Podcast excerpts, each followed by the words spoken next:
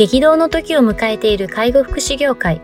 ポッドキャスト介護福祉ビジネススクール松田光一のトップオブローカル。大手外資系アパレル会社のトップセールスマンから介護福祉事業経営者に転身した松田光一がこれからの介護福祉経営に求められるものについてお伝えしていきます。既存事業がうまくいかなくなってきた。今後の事業展開が不安などのお悩みを抱えている経営者の方。異業種から介護福祉業界への参入を考えている経営者の方、これからどんどん事業を拡大していこうと考えている経営者の方など、介護福祉ビジネスの入門から応用まで様々なステージの方に楽しんでいただける番組です。こんにちは、ナビゲーターの松本慎二です。ポッドキャスト介護福祉ビジネススクール、松田光一のトップブローカルトップオブローカルとは介護福祉において地域に密着し、地域に愛されることで地域のナンバーワンになることです。またさん本日よろしくお願いします。よろしくお願いします。はい。えっ、ー、と、行きたいと思います。はい。と今日はですね、えー、ツイッターを取り上げたいというふうに思います。はい。えー、いきます。えっ、ー、と、介護福祉サービスにおいて頑張ったからとプレス評価はしない。客観的事実があれば OK。営業一生懸命頑張ったイコール評価 NG。えー、A さんは各部門中一番取引先を訪問さ、イコール評価 OK と定量評価を重視する。えー、どう評価すればどう評価されるか、何が目標でいつまでどう取り組むかの数値目標があることが大切というような内容です。これはどんな背景があってツイートされた？まあちょっと冒頭に介護福祉サービスって入れちゃってるから、まあこの辺はちょっと語弊あるかなと思いつつも、まあ、私が会社でとか、まあ、関わる方々って考えた場合には、まあ、介護福祉サービスの方々が多いので、そういった時に結構頑張ったよねっていう、何に対して頑張ったんだろうっていうところを少しやっぱり、なんだろう、評価として主張するっていうような傾向多いなっていうのは正直思っていて、うん、この時のツイートした時も多分評価面談で最終なところ、私にまで上がってきたところの、まあその評価ってどうなのみたいなところをこう確認してた時に、やっぱりちらほらねぎらいだったりとか、もしくは頑張ったっていうところを評価してって点数を上げていくみたいな。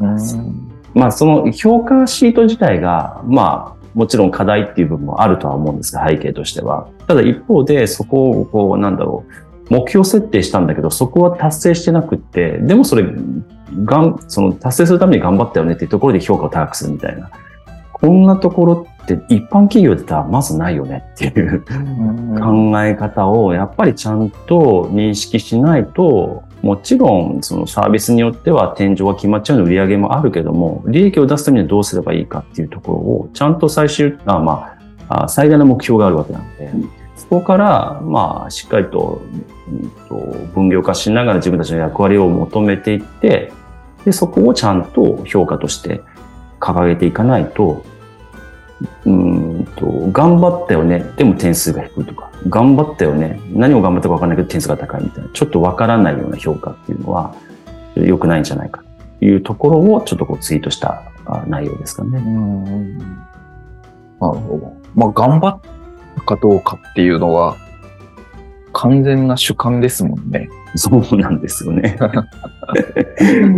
そこを意固地、固辞するみたいな。頑張ったんだから。頑張ったんだからみたいな。いや、だからどう頑張ったのみたいな。そそれは、あの、本人が自分が頑張ったんだっていう主張してる。そうですね。そうですね。例えば、実績も下がりました。はい、他者からの評価も下がってます。でも一定私は頑張りました。あそれどういうこと？みたいな。ああ、なるほど、なるほど。まあ、まず、例えば私もそうですし、松本さんもそうですけど、やっぱ他者の評価あって、やっぱり私たちってあると思うし、うん、サービスもそうですよねっていう、前提がそこに入ってる中で、自分だけ頑張ってれば自分だけ評価されるっていう、まあそういうマインドではないとは思うんですけど、うん、何かしら自分をこう、なんだろうな、自己防衛したいのかわからないんですけど、頑張った頑張った。いや、言われたことやってましたか？やってません。じゃあ目標数値10行こうとしたのに10行きましたか？行ってません。そういう人ってやっぱ一定数いる業界って言ったら先ほど言ったように語弊もあるかもしれないですけど、うん、そういうのってあるなっていう。根本的にそういったこう考え方っていうのは多分学んでないところもあるかもしれないので、うん、まずそういった学びっていうところを会社的にというか、あの、バックオフィス側はしっかりとそこは構築しなきゃいけないよね、まあ、前提なんですけど、うん決定的な評価ってなかなか最終的なところじゃないっていうところですね。その、ここれ、外から見ても頑張ってるように見える方なんですか？うん。あそれは見えるんですか？ああの、見えないですね。ですよね。はい。見えないからっていう話です、これは。ですよね。うん。見えてたら多分そういうことにならないんですよ。そうだよねって。いや、頑張ったと思うよっていう気持ちも寄り添うので、人そうで間なので。すよね。だからその主観的に自分が頑張ったんだっていう、このことに対して、周りも確かに頑張ったけど、結果ダメだったよねっていうふうに、合意が取れれば、多分その頑張りって何かしら、あの、評価のところにか加算されるってことはあり得ると思うんですけど、うん。自分は頑張ったけど、周りから見たら頑張ってるように見えないよねっていう、これは、あの、かなり難しいですよね、評価してくれっていそうなんですよ。ただそれって多分、その当人からしてみたら、それってなんだろう、好き嫌いだったりとか、うんで判断されてるみたいなこともやっぱりかざす時ってあったりするんですよね。ああ、好き嫌い。私のこと別に好きじゃないでしょうとか。だから評価低いんですよね、みたいなことを言う人も中にはいたりするんですよ。あ、そうですか。だからこそ、やっぱ言葉でどうしたら評価されるかっていうことをしないと、もう感情感覚でやっぱりこうコミュニケーション取っちゃうほど不毛な時間はないと思うので、うん。いうそういうような視点を持った、まあ、ツイート、コメントっていうところかなとうんうん思います。うん。一点本当にやっぱりその頑張ったっていうのは分かれば、もちろんやっぱりこう、なんだろう、甘い評価って言ったらあれですけど、最終的にはそこはちょっと加点してもいいのかなっていうのはあってもいいと思うんですよね。そうですよね。うん、ただ、そのプロセス、例えば目標に対して、プロセスはまあこっち側が提示してもそこをやらなかったとしても、結果的に行くってなれば、それはもちろん評価されるべきかなと思うので、そのプロセスもできない。で、評価としてもみんなからはそう評価されない。だけど、その本人がなんでそれ評価されないんですかって言われちゃうと、その、いわゆる前提評価っていうのがないといけないから、ちゃんとどういうふうな評価されるべきか、何が目標でっていうのは作ろう、作ろうね、みたいな感じですかね。ね。いや、なんか、例えば、その、学校のテストの勉強で、うん。一人は12時間勉強しました。はいでも、なんか、頑張ったと思っていない。うんでも一人は、まあ3時間ぐらいやって、すげえ自分の中でやったんだ、みたいな。そうなった時に、私頑張ったけど、この点数だったけど、頑張った分評価してくださいって、いやいや、お前3時間じゃんとかっていう話にやっぱなっちゃいますもんね。なっちゃいますね。そうまあ、ただ3時間でも100点取ればいいわけなんですよ、あ、そうそうそう、そうなんですよね。そう。だから100点を取ろうが目的なので、手段が3時間なのか12時間なのか、それはもう別にいいと。そうただ、加点されるべきことはあるかもしれないけど、だとしたら、それ評価されるのは100点両方とも取って、3時間で100点取ったんだったら3時間の人が多分間違いなく評価されますよね、そうですよね。時間をかけずに効率的なので。でも、12自分がこう、能力が足りないと自覚していって頑張って12時間やってそれでも60点だったっていう結果論としてあった時に、いうん。や、その頑張りってどう見てもすごいよねと。うんみんなが5、6時間しかやってない中で自分で時間作って12時間やったよね。だからそれは評価に値するんじゃないってことはあり得るとありえます。っていうことですよね。ただその60点が目標が100点のうち60点。でも昨年が30点で60点。まあこういった評価軸もまた分かれてそうですよね。。うんまあ、そういったところもちゃんとあの明文化しておくっていうことは大事でしょうね。そうですね。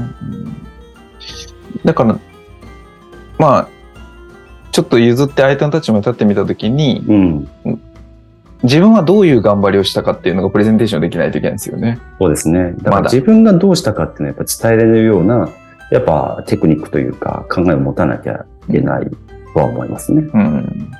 そ、それもないのに、ただ頑張ったんだですって言ったところで、いや、それはわからないよねっていう話になんかなっちゃいますからね。なんで評価されないか分かりませんみたいなことを言っちゃったりするわけですよね。そういうことって大体。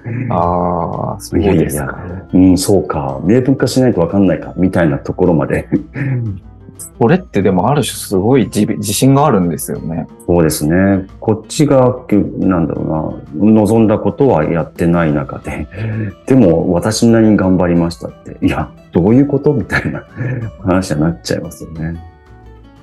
その、その思考に至るプロセスどういう感じなんでしょうね。